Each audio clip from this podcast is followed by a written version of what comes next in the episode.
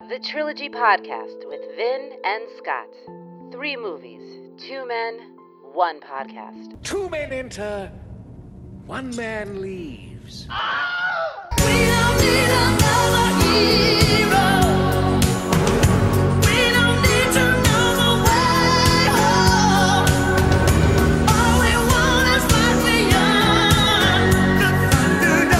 Ah, in listening to this song, Scott, it occurs to me that heroes come in all shapes and sizes, don't they? It's true. You know, personally, I think we do need another hero. I, I, I almost agree with you. I mean, we've seen so many heroes in our journey through these trilogies, Scott, haven't we? We have. I mean, because after all, we are, ladies and gentlemen, the Trilogy Podcast, the only podcast in the universe dedicated strictly to trilogies. No reboots, no straight to cable. Uh-uh. We're bringing you facts, debate, trivia, and more. To hell with the movie if they made four, Scott. Yes.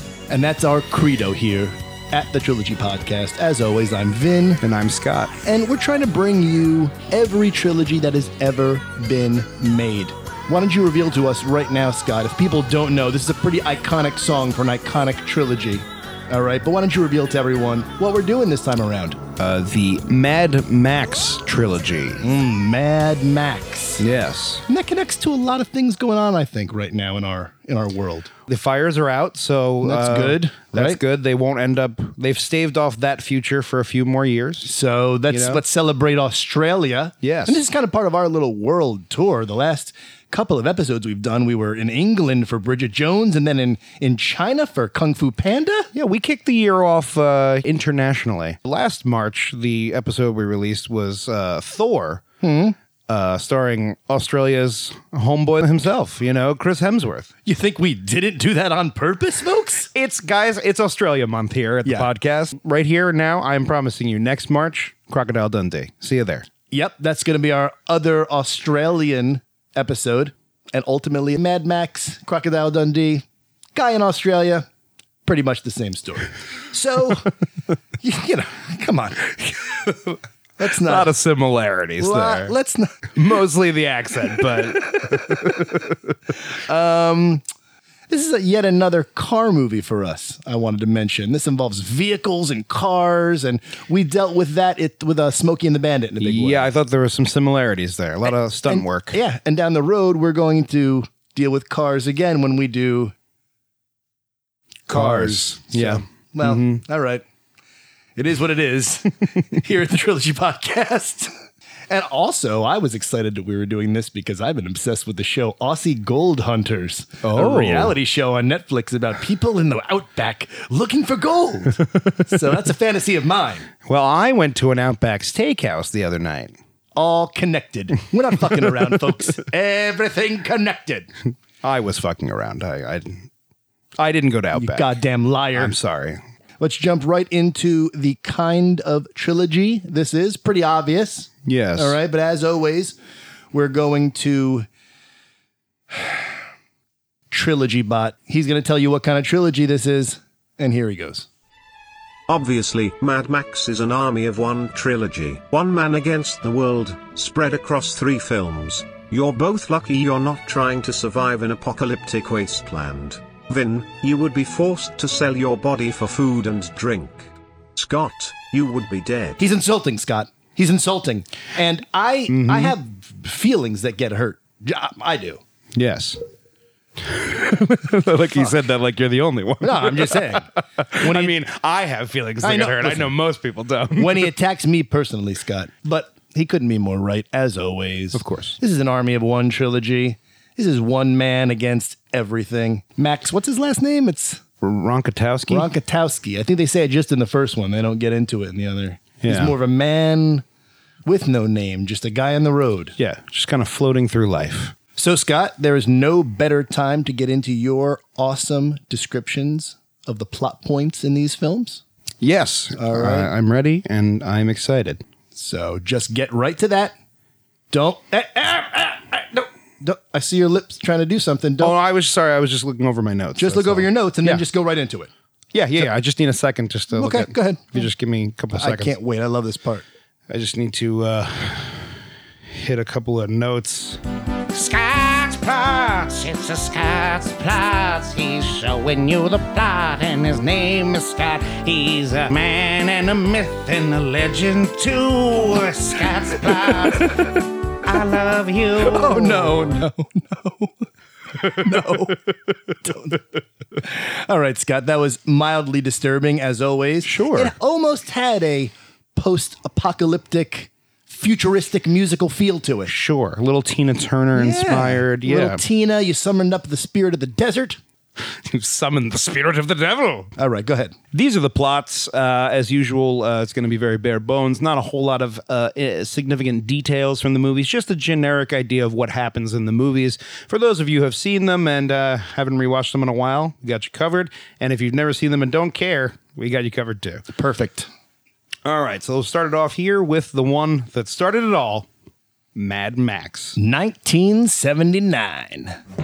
In the near future in Australia, a highway cop pursues a biker gang member leading a high speed chase, ultimately ending with the biker gang member dying in a fiery wreck. I mean, clearly that's Lemmy from Motorhead that he was chasing, right? That's who I thought it was. I said, is that Lemmy from Motorhead that's being chased? Lemmy. Yeah, in the beginning. but no, I looked it up. Just to be sure. just had to check. The leader and his biker gang terrorize a nearby town, culminating in an attack on a young couple and their car on the side of the highway. When the highway cop and his partner arrive, they find a young gang member still on the scene and they arrest him. But when no one shows up to testify against the young gang member, the police are forced to let him go, much to the highway cop's partner's chagrin. The young gang member then ambushes the highway cop's partner on the road, causing him to crash. The young gang member ignites the fuel leaking from the vehicle, burning the highway cop's partner all over his body. Now stop. Hold on. You've put two very big events together into one event. The I didn't reality- think they were that big of events. this is huge. he rigs the guy's motorcycle to crash. Right. Okay. It, it works. He crashes. it also doesn't work Right. because he lives. He lives. He's, not only does he live, but he's unharmed. Yeah. And is so unharmed that he calls a tow truck, gets a ride back, then he's driving again. Yeah. So how is it possible that the second option of just throwing something through his windshield is the failsafe? That's the one that worked. Right, yeah. Not the fixing the brakes, not rigging his motorcycle.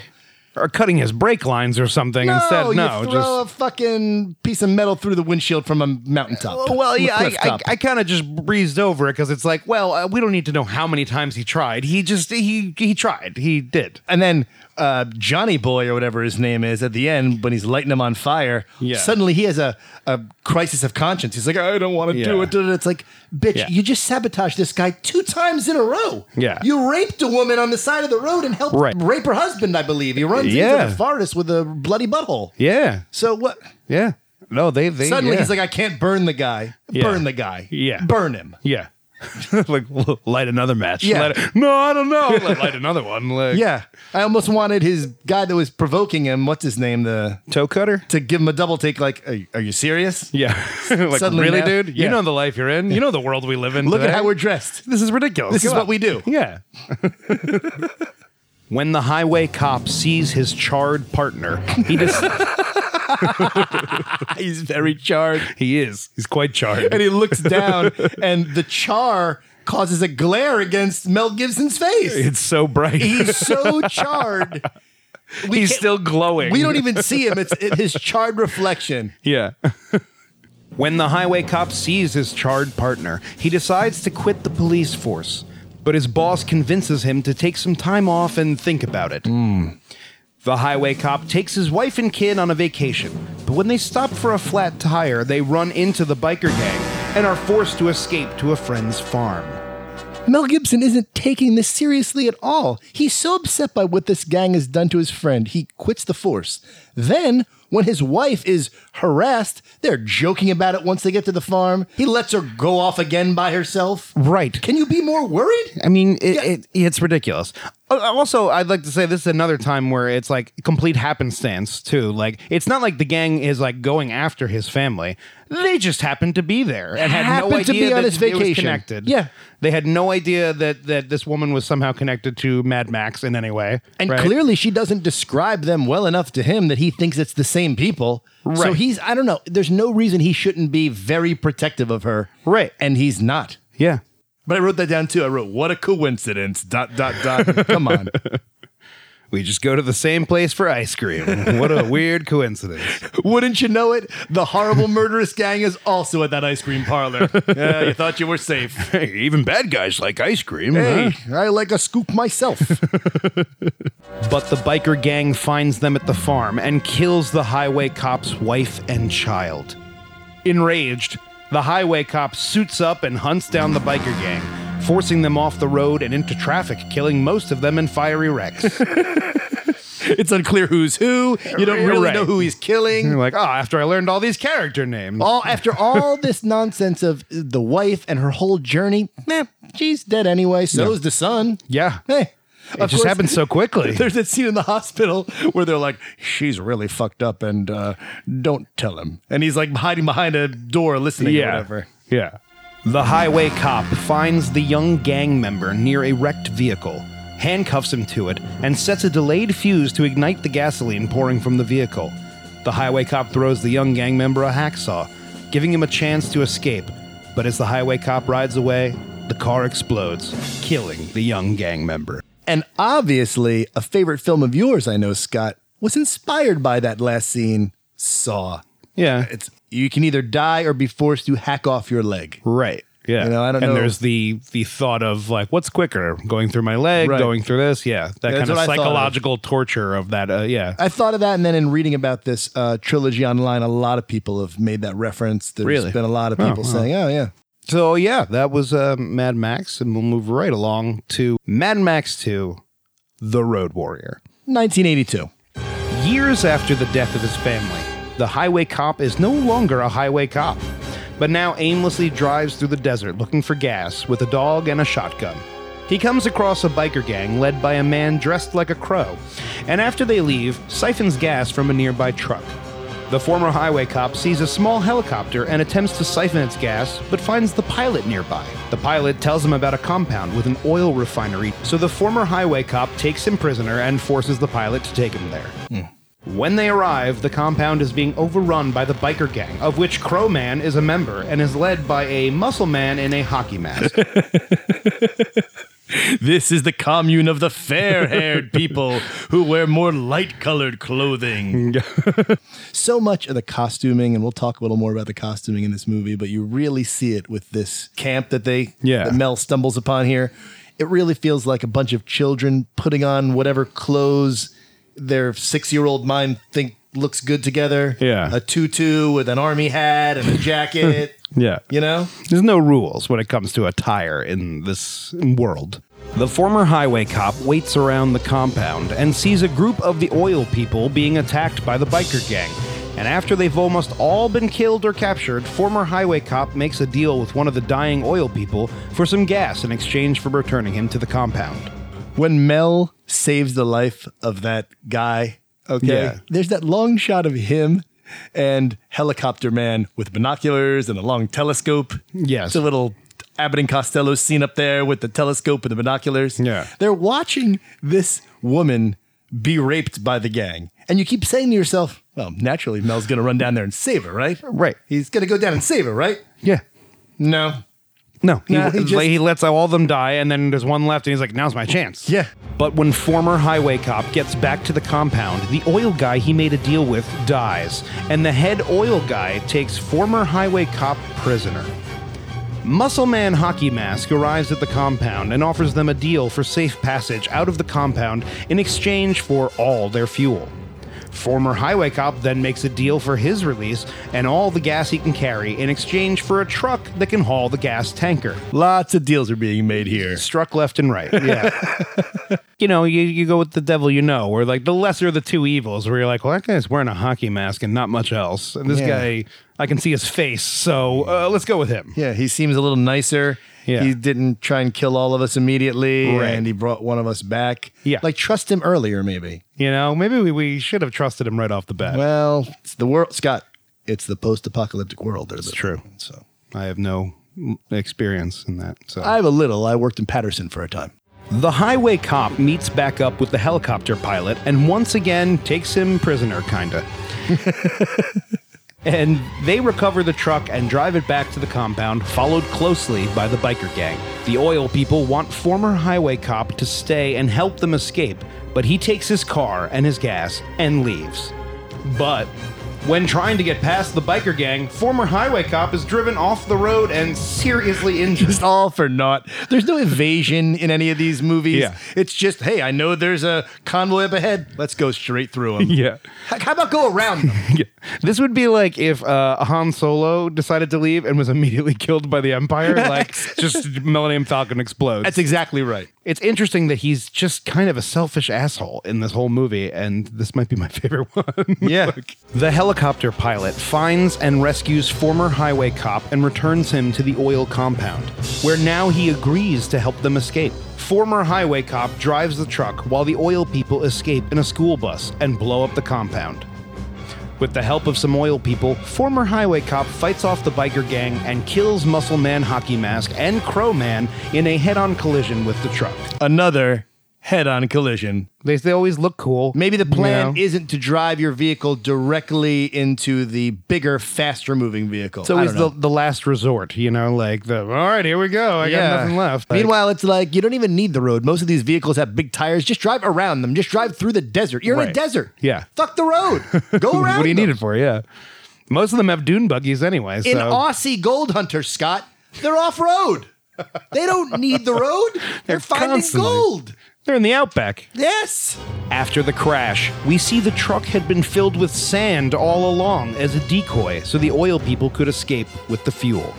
The pilot becomes the oil people leader and they start a new tribe.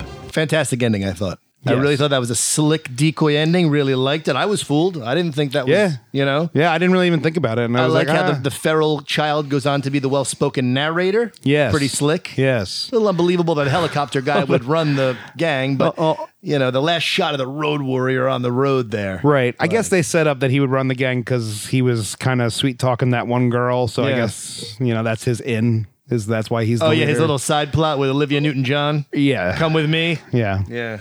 I do like the last line of the movie too. The the now he exists only in my memories. I'm like, no, he exists somewhere, just not to you. But I could say the same thing about like the guy who cut my hair when I was a kid. You know what I mean? he exists now only in my memory. well, I'm never gonna see him again. Like, Like Scott Murray's still there. He's still cutting hair. Just go to I mean he misses you. Yeah. He a- he asked about you. So uh, yeah, we ended off here with Mad Max Beyond Thunderdome. 1985. Years later, former highway cop is riding through the desert when his wagon and his belongings are stolen by a man and his child in a small plane. Now, be aware that even though that's the same character that was the helicopter guy in the last film, it's not the same character. It's not the same guy. right. It's, the same actor playing an two incredibly different- similar it's character. very similar dude. yeah. Yeah, I had to check that out because I'm like, why are they acting like they don't know each other at the end? Yeah. Former highway cop follows them to a small community powered by pig shit and run by Tina Turner. I also just want to quickly point out uh, my phone autocorrected uh, Tina Turner to Tuna Turner. Just tells Just me wanted you're, to you're typing in the throw word that out. You're typing in the word tuna pretty more than you should be typing it. I do like tuna. All right, well, you're, I and, you're mean- and you're telling people But I do like to think that tuna turner is like some sort of sandwich you can get at a diner. a tuna turner. Like uh, like imagine it's like a, an open faced tuna melt, and then you turn it over and ruin it. It's been a while since you've given us a, a recipe, Scott. Yes, There yeah. are, have been some episodes where you've regaled us with your cooking. you know what? Maybe abilities. someday I'll make some videos of me making these things. that is a great we'll idea. put them on our YouTube and we'll share Hey them man, up. we made those s'mores that time. We got the Karate Kid girl to respond That's to yes, us. So, uh, hey. Mary Mauser. um, you think Tina Turner will respond to us if we somehow get word to her that you're making a tuna turner? Maybe who knows? You know what? She's got that musical coming out. Maybe she's gonna do some publicity. It's out, my brother. Yeah, so she could you know All right, it's possible. maybe I'll wait for her by the stage door and I'll bring her a, a tuna turner. Scott, just move on. Move on. Okay, sorry. Okay. Do you think she would like that? Just go. I mean, you know, sorry. uh, with- with the- okay. the sorry. tuna. No, no, no, no. Sorry, sorry, sorry. Okay, where were we? Um, Seriously. Tuna Turner. Great. Okay. Right. The community's power is managed by a dwarf riding a giant who has been challenging Tina Turner of late. In exchange, The for- dwarf doesn't seem very smart, though. They're like, he's the brains behind this operation. He, doesn't He seem can very barely smart. speak English. Can't ve- speak well. He's very stilted, His stunted. ideas aren't very good. yeah, Like that guy's so strong, like three guys can't just kind of knock him down and kill him. Like what? Right, yeah. How powerful are you, Tina? You've got ten guys guarding you upstairs. Send them downstairs. yeah. Here, you, here's what you do, Tina. Just have someone sneak up behind him and then get on all fours and have someone just push him. In exchange for all of his stuff back, Tina Turner wants the former highway cop to kill the dwarf's giant bodyguard in a cage match while attached to rubber bands. You're like, what in the hell is going on here? I got to tell you, uh, I, I had not seen these movies. Uh, yeah. and in my mind, Thunderdome was like a huge thing, like a coliseum. Exactly. uh, where there was like a huge battle, or I just maybe uh, could a- not agree more. A, a, a death race type thing going on, or something. And when I saw it was that, I was fucking Yeah. outraged. Yeah. I was like, "This is Thunderdome. It's like this is a wrestling we're match. gonna get beyond this shit so fast. like, we're, this can't be the whole movie. Like, Just looking beyond the Thunderdome, I'm beyond the Thunderdome. I- I- can see all the way past it. It's tiny. it's very small. It's a small little wooden cage." Didn't Ric Flair fight Hulk Hogan in this Thunderdome? in a bigger cage than that. Yeah, really. And not on rubber band. an American gladiator style rubber bands bouncing around like rag Smacking dolls. into each other and- like out of control fools. You know, I feel like the title of this movie came from like I, I- George Miller was like talking about the new movie, and he's like, "Well, I got this one idea where like they fight on these rubber bands and this big thing, and it's called Thunderdome." And someone just went, "Do you have any other ideas beyond Thunderdome?" and he was like, "What a great title!" And no, I don't. With rubber bands it'll be. I'll go find the biggest rubber bands I can find. I wrote, is this a comedy now? What is going on in here? It's just, just flat nonsense. I don't know what's going on. Former highway cop defeats the giant and is about to kill him, but then discovers the giant is mentally challenged, and former highway cop starts to feel real weird about the whole thing and refuses to kill him. That's exactly right, Scott. It's weird. What are you doing? You're He's like- having me kill a guy with Down syndrome. like, oh my god, that what? actor Yeah. in real life has Down syndrome. Oh, yeah. This is cruel. I don't. Getting Yeah. dirty now. He doesn't even understand what he's doing. How You was get, this like- not thought of in 1985? the movie Mask came out this same year. What's going on?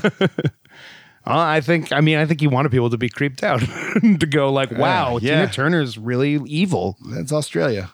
Come on, Tina Turner. Come on, Scott.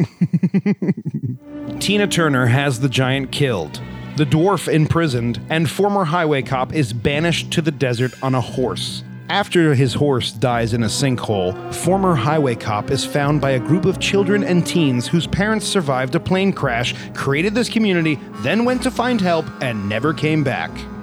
Another one of your favorite movies, sort of referenced here. Hook. Hook, yeah, Peter Pan. entirely. These yeah. are We- the Lost We've Boys. talked about it. I was gonna say, I'm like, it's weird. We've talked about it a lot lately, but Yeah. uh, yeah, it's That's- definitely There's, no, there's no doubt about it. everything he says they keep repeating and he's like shut up shut up. and i'm like that's there's like a scene like that in hook of him being annoyed by like it's And, almost and we are that the exact we are scene. the first ones to realize that a lot of people made that connection when this movie was uh, reviewed. Oh, I mean, their I mean, their whole plot is very Lost Boys. Yep. Mm-hmm. It's very Peter Pan. Like they're waiting for a guy who can fly to come back. You know what I Yeah. mean? But at the same time, it's got a lot of cargo cult features, which is an interesting phenomenon that occurred around the time of World War II. Hmm. I'm not gonna get into it.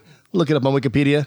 The kids believe former highway cop to be the pilot of the plane returned to take them to the promised land, but former highway cop assures them that is all bullshit. Some of the kids leave anyway in search of a new community, and former highway cop has to rescue them. With little supplies left, there is no choice but to go back to Tina Turner Town. Former highway cop and the kids break in, free the dwarf, and escape in a train. Perfect example of what I was talking about before. Fucking eight kids take down the entire underground of Bartertown. Yeah. Tina Turner couldn't handle this without right. Mel Gibson. Yeah. Like, come It- on. It just seemed like the movie needed to end soon. yeah, the So kids it are was just kind of fucking around down there, and they took over the whole operation. Yeah. Tina Turner and her crew pursue them until the train tracks end, and we once again meet the father and son in the plane from earlier. Former highway cop tells the pilot to take the kids, while he smashes headfirst into Tina Turner's crew, creating a path of escape. After which, Tina Turner lets him go. Before Tina lets him go, though, I like how he grabs the dwarf and he's like, You're not going to get this dwarf. And holding the dwarf under his arm, he jumps from one part of the train to the other. You're like, This guy's just escaping with the dwarf now. yeah, yeah. What, you know? This has become uh, like Groundhog Day when Yeah. he steals the groundhog. exactly. And then after all that, after everything, she just lets him go. yeah. She's like, "Ha, you did pretty good there, Mad Max," and then she just leaves. Dirty man on the highway. The children are flown to Sydney, where they start a new life and tell stories of former highway cop. Boy, the 80s really predicted that things were going to go down downhill very fast. All right, Scott, there's not a ton that goes with this, honestly. It's not like these casts um, went from film to film. First, I think it's important we talk a little bit about uh, George Miller, the director of all three of these films. Yes. Dude was a doctor that saw some damage on the highway and was inspired to be a filmmaker. Yeah. Right?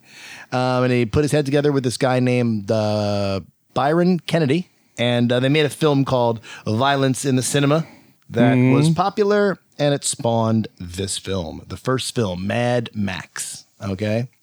Ultra low budget. For a while, it was the most profitable movie per the amount of money spent Biggest return. biggest return. Mm-hmm. Yeah. Okay. So it was, the, and it was in the Guinness Book for a while as as that. It was Wow. In the Guinness Book. It's since been passed by two other films: Blair Witch Project. Wow. And Yeah. then um, Paranormal Activity. Oh, okay. Both horror movies that Yeah. are can be made for a, a very cheap price. and can be surprisingly a hit. Yeah. Exactly. So I think this movie, the first one here, is even more to um, George Miller's credit that he was able to do so much with an action movie on so little a budget. right. It's sort of like you know physical horrors, though. Indeed, we talked about how it spawned horror films for God's sake. Right. The violence was controversial for the time, but now in retrospect, it's nothing. Yeah. Especially the first film, it's nothing. Really. You know, they don't show that guy really catch on fire. You see his burnt hand. They cut away every every time you're about to see the the really So- gross thing. You don't see it. featuring uncensored sexuality and hardcore thrills. Mad Max 2.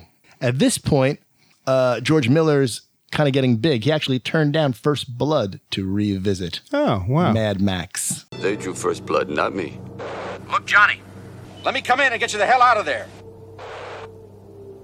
They drew first blood. Much bigger budget. Warner Brothers wound up in distributing the movie, changing the name for the American audience so Right. that it was uh, not really played as a, as a sequel so much as a brand new m- movie called The Road Warrior. it's reminiscent uh, of another trilogy uh, of the Evil Dead trilogy. If you remember at the beginning of the second one, they do like a truncated flashback version of the first movie, Right. Because they wanted to release it um, for audiences who had never seen the first one and didn't really need to see the first one. I'm so glad you said Evil Dead trilogy because for me, this trilogy mirrors Yes. the Evil Dead trilogy in the way it was done, produced, the way I perceive it. I agree. I mean, it's so similar. Yeah, you got your yeah your low budget, uh, Low budget first, first one film that, that is didn't taken- really know what it was supposed and it was to be. kind of taken more seriously. And then the second one, it really hits its stride and goes, okay, we figured out what we are, you know. And then the third one takes it in a really weird way, just like Army of Darkness. Exactly. The second film, the quality immediately improves because Yeah. the budget's bigger, becomes Right. more gruesome, more self aware, and more comedic. Right. And then, like you just said, the third film is something else entirely different. Yeah. They fight in Thunderdome. He has to fight in that pit Yeah. in the beginning of the first one, and he uses his chainsaw to get out. Very good, very good. I'm so glad that I wasn't the only one that noticed that. And this one got the really good reviews. People consider this a classic. I mean, people consider the first one a classic too, but this is the one where people are like, one of the best movies ever made. This, it's the better version of the first movie. Yep. Like, it's again, they just figured out what they were doing. Welcome to another edition of Thunderdome! soundtrack was huge for Beyond the Thunderdome, um, but it got pretty much good reviews, although some people complained it had been Hollywoodized. Yeah, definitely. Okay, I think the one thing it contributed most to our the pop culture is the word Thunderdome.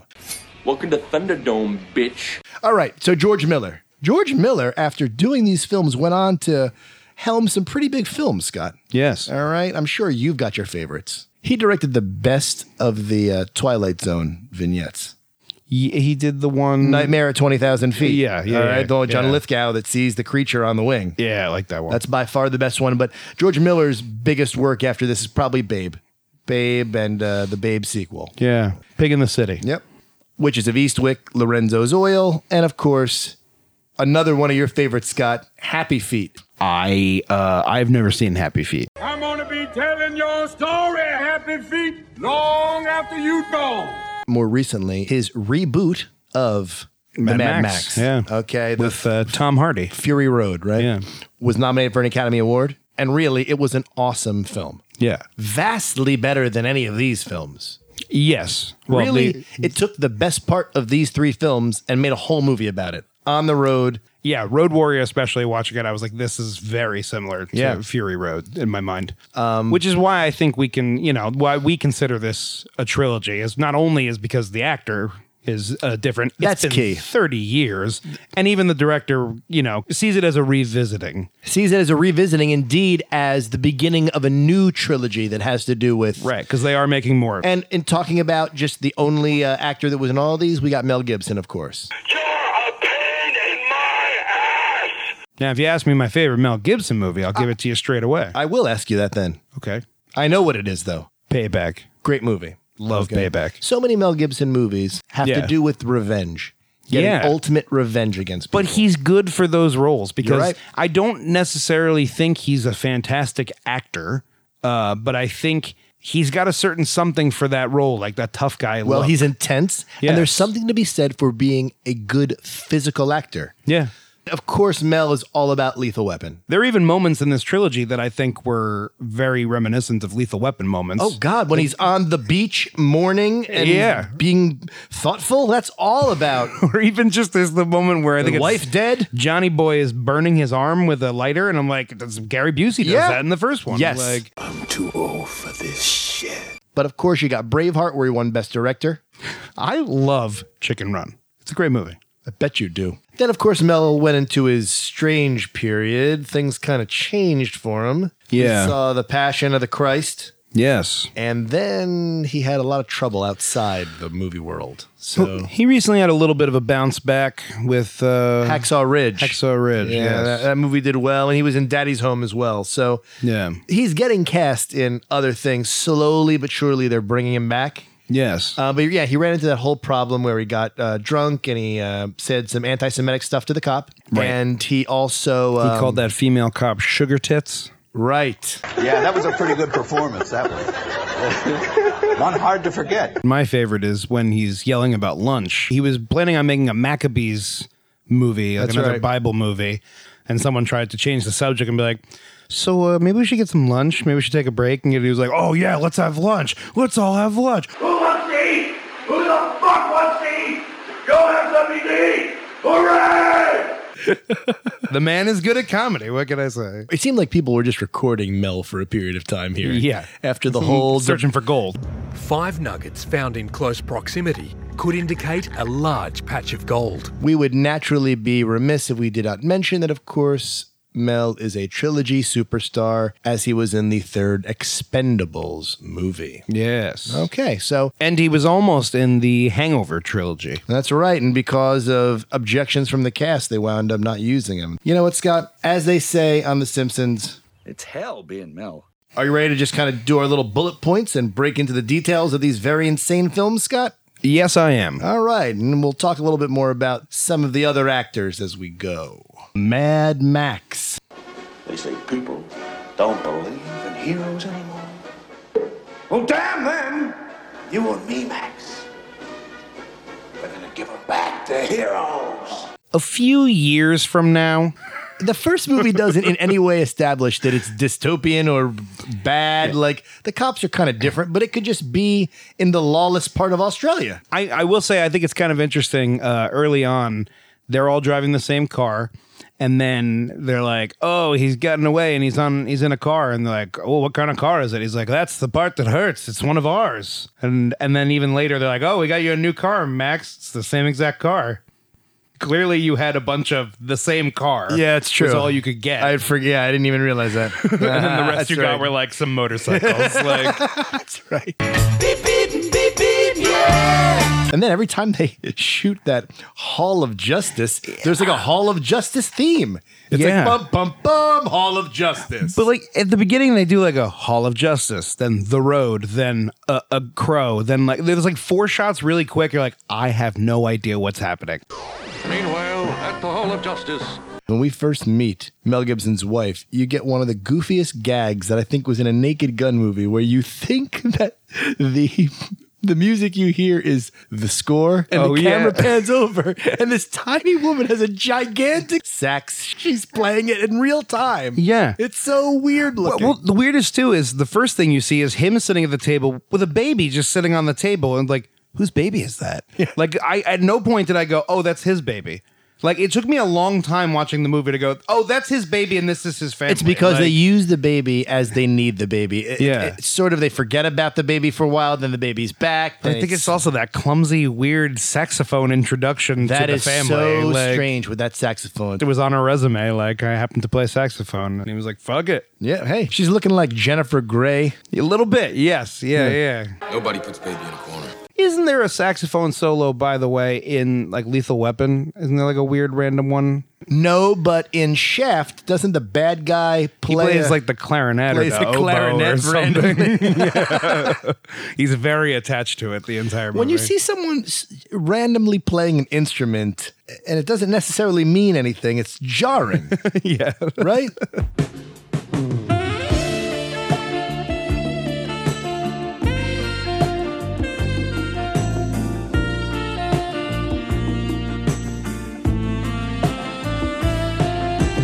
There's a van getting like T-boned and it goes fucking flying, s- like spinning so many times. And you Yeah. can tell that they, it must be an empty shell of a car that they're slamming into because you're like, no car would ever go round and around like that many times. You would have to hit it like in like at 4,000 miles per hour. For it to do like, that. Like- upon impact, like paper flies out of the inside of it. You're like, what was in Yeah. there? You're like, what is that? Brought my papers from work. Piece of cardboard, a piece of wood fell Oh, I out. left the windows open. oh, they're going everywhere. Papers, please. Papers. Of course. Run. Let's talk about Toe Cutter for a second. Sure. Okay. Now, I find it strange that George Miller's bad guys in these films are generally gay guys. There's just no question about it. This bad guy is a combination of Eddie Izzard and Ogre from Revenge of the Nerds. he is very flamboyant. Pretty good. Pretty good. The second movie too. Vernon Wells, we're going to talk about him. Is got his lover is murdered with a, a fucking boomerang for God's yeah. sake. Yeah. The other guy's all butch with the muscles. There's something going on here. There's a subtext. Yeah. No question. There's a subtext, right? Mm. These movies are very like suggestive in that way, where they don't come out and say like those two are fucking each other. You know what I mean? Like, You it's- know, though. Yeah, but it's like they they like to be extremely suggestive and then not go over the edge. It's okay. It's okay. Emma! To keep your sweet, sweet mouth shut. Oh, I love this like George Millerism that he does, and I think he does it throughout the movies. But like anytime someone's about to crash, there's that quick cut of their eyes and Yeah. they're bulging out of their yes, head. Large Marge. It's I- happened in both I- I- movies. I, also thought of Total Recall at the end, Oh, where they're like very eyes good. are. exactly right. I, I mean, It's clearly so not cartoonish. real human eyes. so fast. Yeah, and they do it several times, but every Yeah. time I'm like, I like that. I wrote large Marge. this is why she's a ghost. She was her trailer was hit. On a night just like this. I saw the worst accident I ever seen. There was this sound like a garbage truck dropped off the Empire State Building. Am I the only one uh, when the uh, bikers are in town making trouble and he's doing donuts and that fucking dog is just barking at that bike over and over again? I'm like, "Yeah, can someone get the dog out of there? Like, I just, I felt the whole time, I'm like, that dog is going to get hurt. like, like, And there's only so many ways you can intimidate people on a motorcycle. Yeah, you can do donuts. yeah, yeah. you can go in a circle. At the end of the day, yeah. I feel like all these villains are almost intimidating and then not. The Night Rider.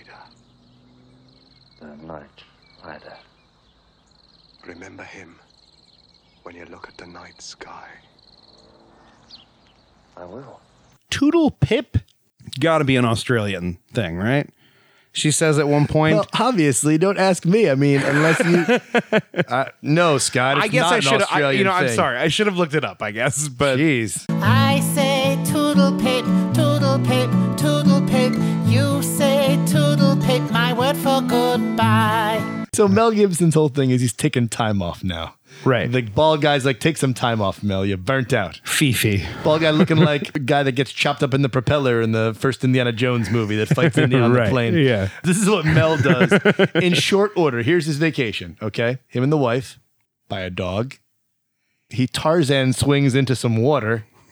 then they lay and he talks about his father. Where's the son? No one knows. During any of this, no one knows where I know. the Yeah, son is. I was very concerned. I'm coming, I'm coming.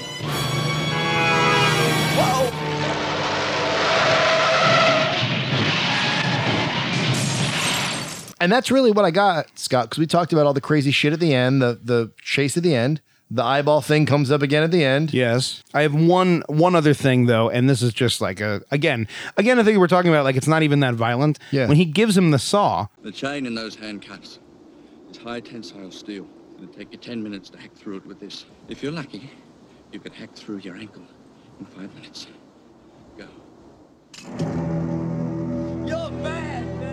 I could have gone for one quick shot of him deciding to saw through his leg. Anything, You know what I mean? thinking Like, about it, looking at his "Ugh," and then- predicament, any Scott, anything. Yeah. Just any reaction to that. It was a cool setup. Yeah. And just thrown away. And then you just have this long shot waiting for that explosion to go off. And you're like, oh. Scott, I, watched that last shot of this movie stupefied, like this is a cult hit. Like people love this movie. This is a piece of shit. But it, again, in the same way that like I like Evil Dead, but I don't love it as much as I love Evil Dead 2. But you know what? That's Because it- this is it- the they one place fig- where the comparison differs for me, Scott, because as much as it so lines up, I bought into the first Evil Dead more than I Yeah. bought into this movie. That's true. Because it was a horror movie. So it's easier to kind of get away with certain things, you know? It definitely had more rules. That's what I think. Wow. Honestly, right off the bat, when you get into Road Warrior, they're already they're world building immediately Right. with some stuff where it's like, all right, now everything's clearer. You know? And I think that's a perfect transition into talking about Mad Max to the Road Warrior. I didn't mean to sing that. I'm sorry. I remember a time of chaos, ruined dreams, this wasted land. But most of all, I remember the road warrior, the man we called Max. in the beginning, aren't you like, okay, enough narration. We get it. The guy's being very indulgent. He's going on and on. He's ta- We're seeing footage from wars clearly from the past. Yeah, So yeah. footage from World War One that didn't cause this apocalypse. What are you doing? And then they very quickly show you the entire first movie, basically. like yeah, it's really point by point. Ordinary men were battered and smashed. Men like Max, the warrior Max. In the roar of an engine, he lost everything. And I think this is a good time to mention the real villain from this movie. We both said before that Commando is our favorite Schwarzenegger movie. Yes. One thing we agree on. Yes, no question. This bad guy is the same bad guy from that movie, Vernon Wells. Yes. Now, Vernon Wells in that movie played, of course, Bennett and got to talk a lot more. But this Vernon Wells, well, he's basically playing yet another version of one of the um, village people. So in that movie, he's the leather cop village person. Right. In this one, he's more of the Native American village person with some leather thrown in as well. Yes. But either way, he's wearing assless chaps. You you saw that, right? Yes. Yes. Yeah. Through the whole movie. Uh huh. hmm Oh, I saw it. But I love him in Commando. Yeah, he's great. Shirt way too tight for him through all of Commando. He's wearing like chainmail, right? He's wearing again. He's wearing like a bicycle. Cu- he looks crazy. I don't need the gun, John. I can beat you. I don't need no gun! I gotta kill you now! I, I like that no one ever sees the old hit the brakes trick coming in these movies. like they're always like leading up, trying to shoot him through the window, and then "Er," hits the brakes. They shoot each other. Classic, but like it happens all the time. Clap your hands, everybody, if you got what it takes. Cause I'm Curtis Blow, and I want you to know that these are the breaks. I I thought the uh, he finds that happy birthday little yeah thing. I thought that was slightly similar to uh, for a few dollars more with the necklace or whatever that Oh, or yeah. the pocket watch that plays Very good. um it didn't play in as much as i thought it might into the You're movie trying to but- sentimentalize that very cold yeah man it's with kind no of like name. Yeah. the song that soothes the savage yeah. beast Yes. you know Yes. like very good.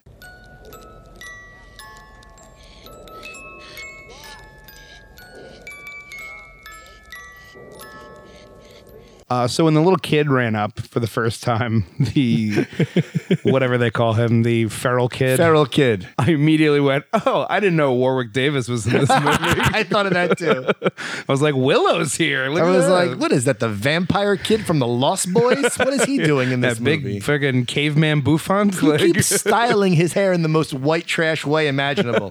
Well, I was born without the top of my skull, and I guess a little bit of my brains was showing. It's grossing everybody out.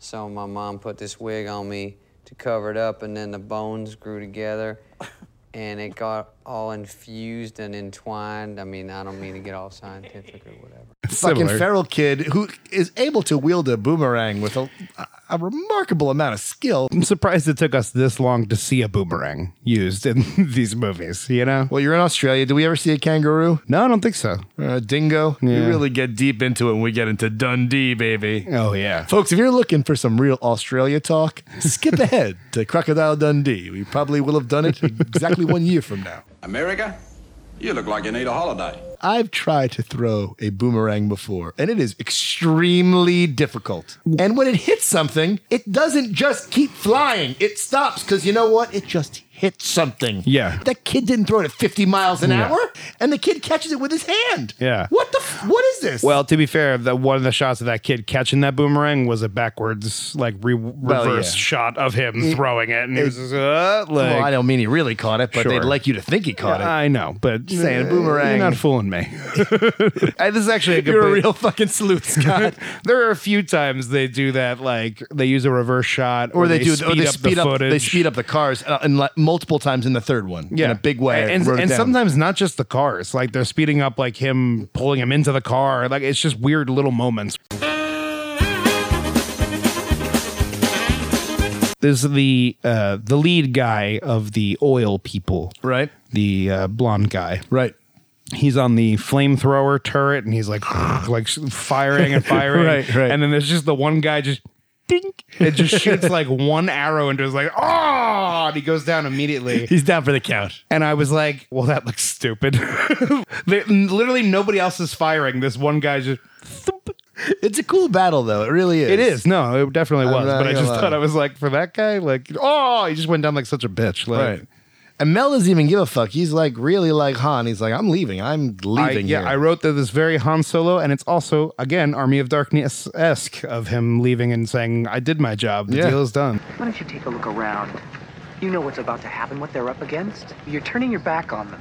What good's the reward if you ain't around to use it? he fucking rides into the darkness where the the biker guys are looking like the Jun Horde from the Beastmaster, jumping around like fools, and they take him immediately. He puts up so little resistance. So It's just dumb. Like he like just think before you do stuff. And then of course they kill his dog. Awful. Which is awful. Why? But then I started to think I was like, it's funny, like at the end of the first one, his family died, and then he got his revenge. At the end of this one, his dog dies, and then he gets his revenge. yeah, but it's not like he says, "I'm doing this for you, Muffy." I know, but I It's was like you know, That's that was my dog's name growing up. your dog's name was Muffy. Yeah, for real. Really? Yeah. Was it like a white little fluffy dog No. He was a big dog. named Muffy? Yeah. But I kept thinking because, you know, family dies, revenge. Right. Dog dies, revenge. So next is like his goldfish dies, and then he goes and gets revenge at the Yeah. Thunderdome. Oh, you know what I think was kind of funny just through this whole movie? Everyone that had a bow and arrow, they weren't like all dark and black. They were like your gym bow and arrow. It was like a yellow bow and arrow with a blue Yeah. tip. It was like a child's play bow and arrow. I, I guarantee, like in Australia, you probably go to like, you know, the CVS and they got a bunch. The new Nerf bow and arrow is coming your way, and it means business. The power is pumping and arrows in your hand. Now your heart is pumping fire as quick as you can. This is when the movie starts getting cool during the whole Yeah. escape sequence. Yeah. Yeah. I mean, this is a great action scene because we get it's like the best part of any of these movies where he's driving away, they're pursuing him and trying to get something, Yeah. trying to get onto the tanker. It was badass. Yeah. And that's really what the whole reboot was. Yeah. They with the reboot, they isolated the best part of like the first and second and kind of the third with the train and made the whole movie that. Once again, we send off my war rig to bring back gasoline from Gastown and bullets from the bullet farm. Which leads us to Mad Max Beyond Thunderdome. Ladies and gentlemen, boys and girls, dying times here. Immediately in this movie, Scott, fucking monkey. I started to see what you were saying about monkeys. Really, Th- in this Scott, one. thank you. They kind of just go to whoever's got the food, whoever's you know got the cuddles. Send the police. What's the problem there? The, the chimp killed my, my friend. Bartertown looking cool as hell, I thought. Yeah, pretty good. Fight when we meet Auntie Anne. Auntie, Auntie Anne. I got your pretzels right here, bitch. we don't need another pretzel. Um, see, you made it about the office again with pretzels. I mean, come on. Hey, hey, hey. Trust me, in my life, I've experienced more pretzel action than The Office has ever. What a pair of Marys. This is pretzel day. Uh, yet again, another weird saxophone solo. Yeah, yeah. why? I just feel like Tina Turner's just grooving out up there. She's just like, yeah. Maybe that was, I think, Soul. maybe George Miller was like, I want to have something for your introduction. It should be as soulful as, as Yeah. you are. You know, like, let's have, like, get the guy with the saxophone come in here and play. Find the eunuch, have him play a saxophone. Geld him, and then give him a saxophone.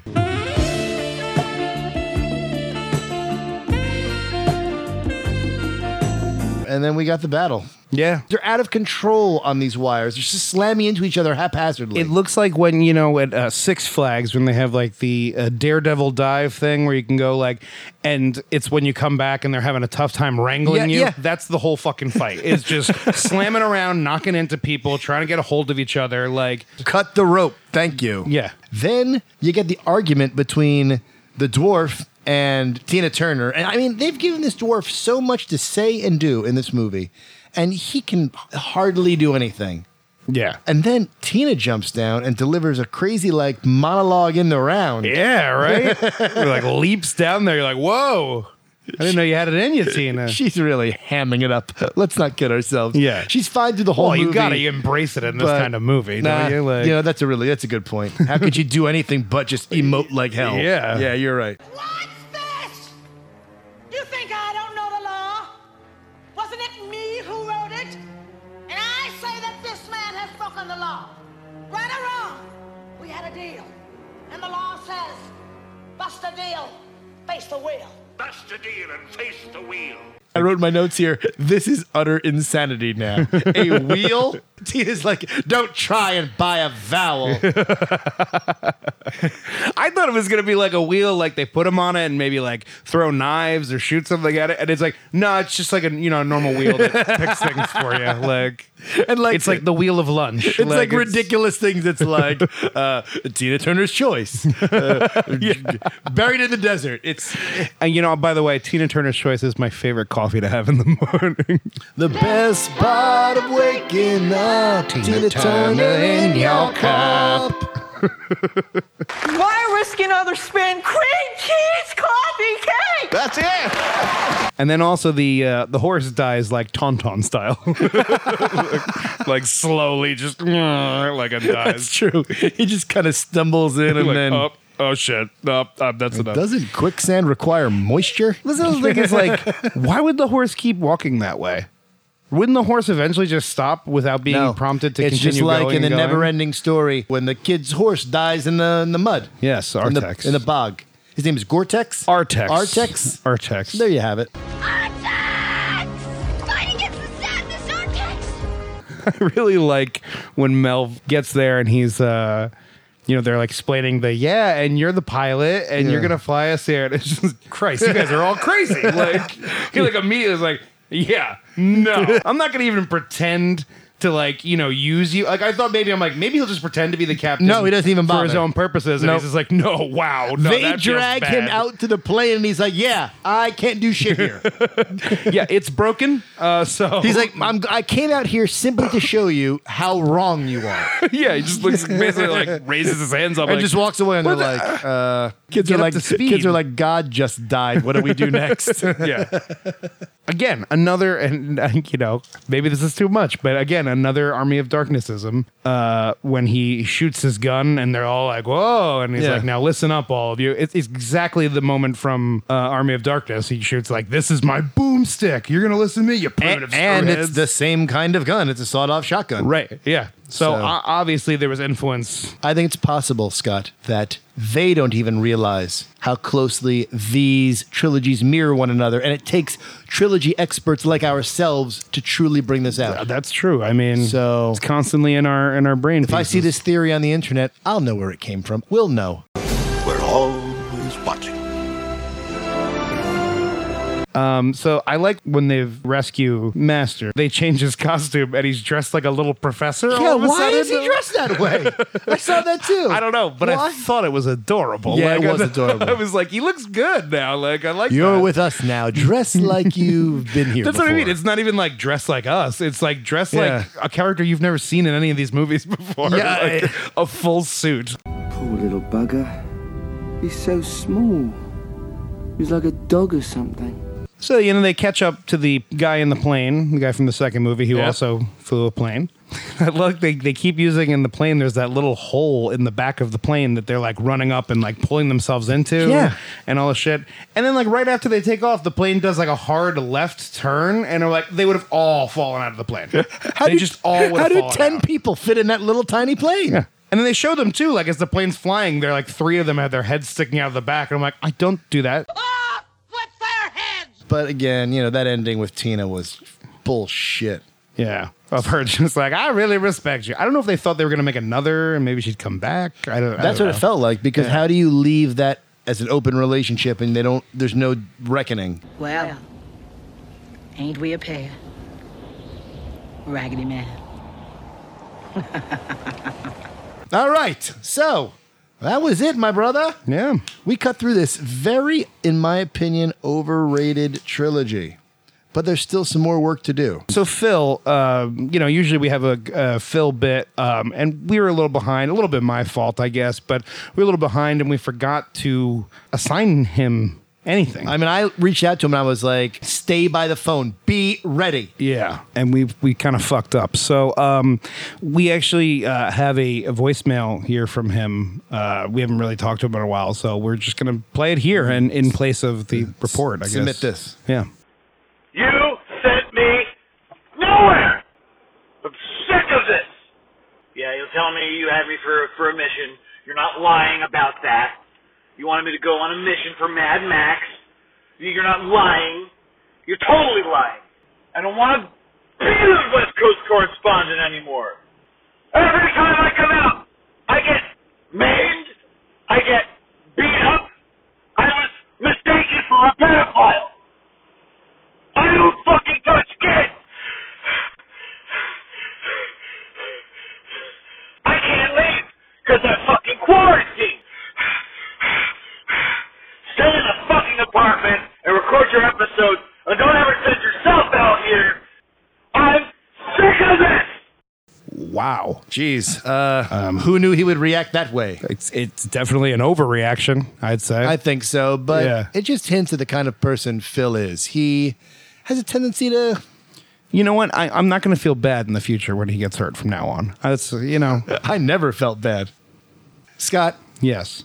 We are to the end. We are. Of the Mad Max trilogy. And I have a sense that you and I are going to be exactly the same. Perhaps. All right. I'm going to throw mine out there first. Yes. And you can agree if you want. But for me, this is an unsuccessful trilogy. And for me, the order is two, three, one. Two, three, one.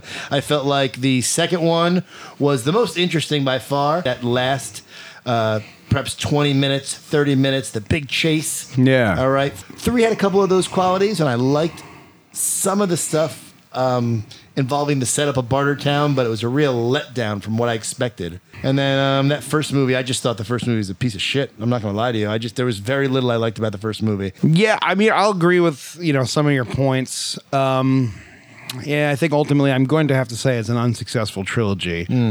um, which I hate to say because I think it is. A, it's a very, it's highly influential trilogy doubt, to no a lot doubt. of different films, and uh, you know, obviously a, a big uh, cult favorite. And you can't fault it for attempting to be original. Right. Yeah. And I actually I kind of like I, I like movies that take place in like a world like this, and I like Me too. silly, you know, you know, I, I like that kind of sensibility in Mhm. movies. So, um, but yeah, I I think I'm gonna say it's an unsuccessful, and I'm gonna have to, I might go, I might go a two one three. Mm-hmm. okay. And truly only because the it's the first one. You know what I Yeah. mean? Like it sort of set the tone and began everything. I think it's got a lot of like heart of what you know he wanted to do, and then I I don't know the third Just one to not me- realized yet. Yeah, and the third, and I think the second one is awesome. I Yeah. think I really enjoyed the second It's one cool. because it's the best version. Uh, it's the better version of the first one, really, and the more fleshed out, a bigger world. You f- you can really feel you have an explanation for why the world is the way it is suddenly. And then the third one, I thought they just got real silly with it. We talked about in a lot of these movies, and like the third one especially, uh, that's when like the weird cameos start to Yeah. happen. You know what I mean?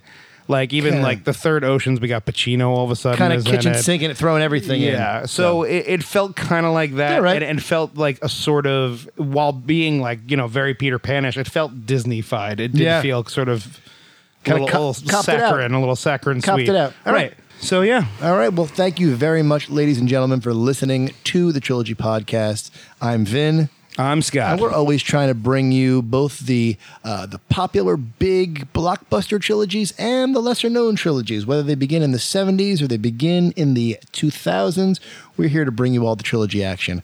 Please check us out on Instagram, which is uh, what I run, and I really try and parallel what we're talking about. And Scott, Uh, I run the uh, Twitter, uh, so check that out. We do uh, a lot of polls related to our current trilogy and some other And fun gifs and stuff. ultimately, we want you to tell your friends about this podcast. And really, we know that you're going to be listening to the episodes where you've seen the trilogy, but take a listen to the ones where you may not have seen the trilogy. They're still entertaining. We're still bringing you good information. Yeah.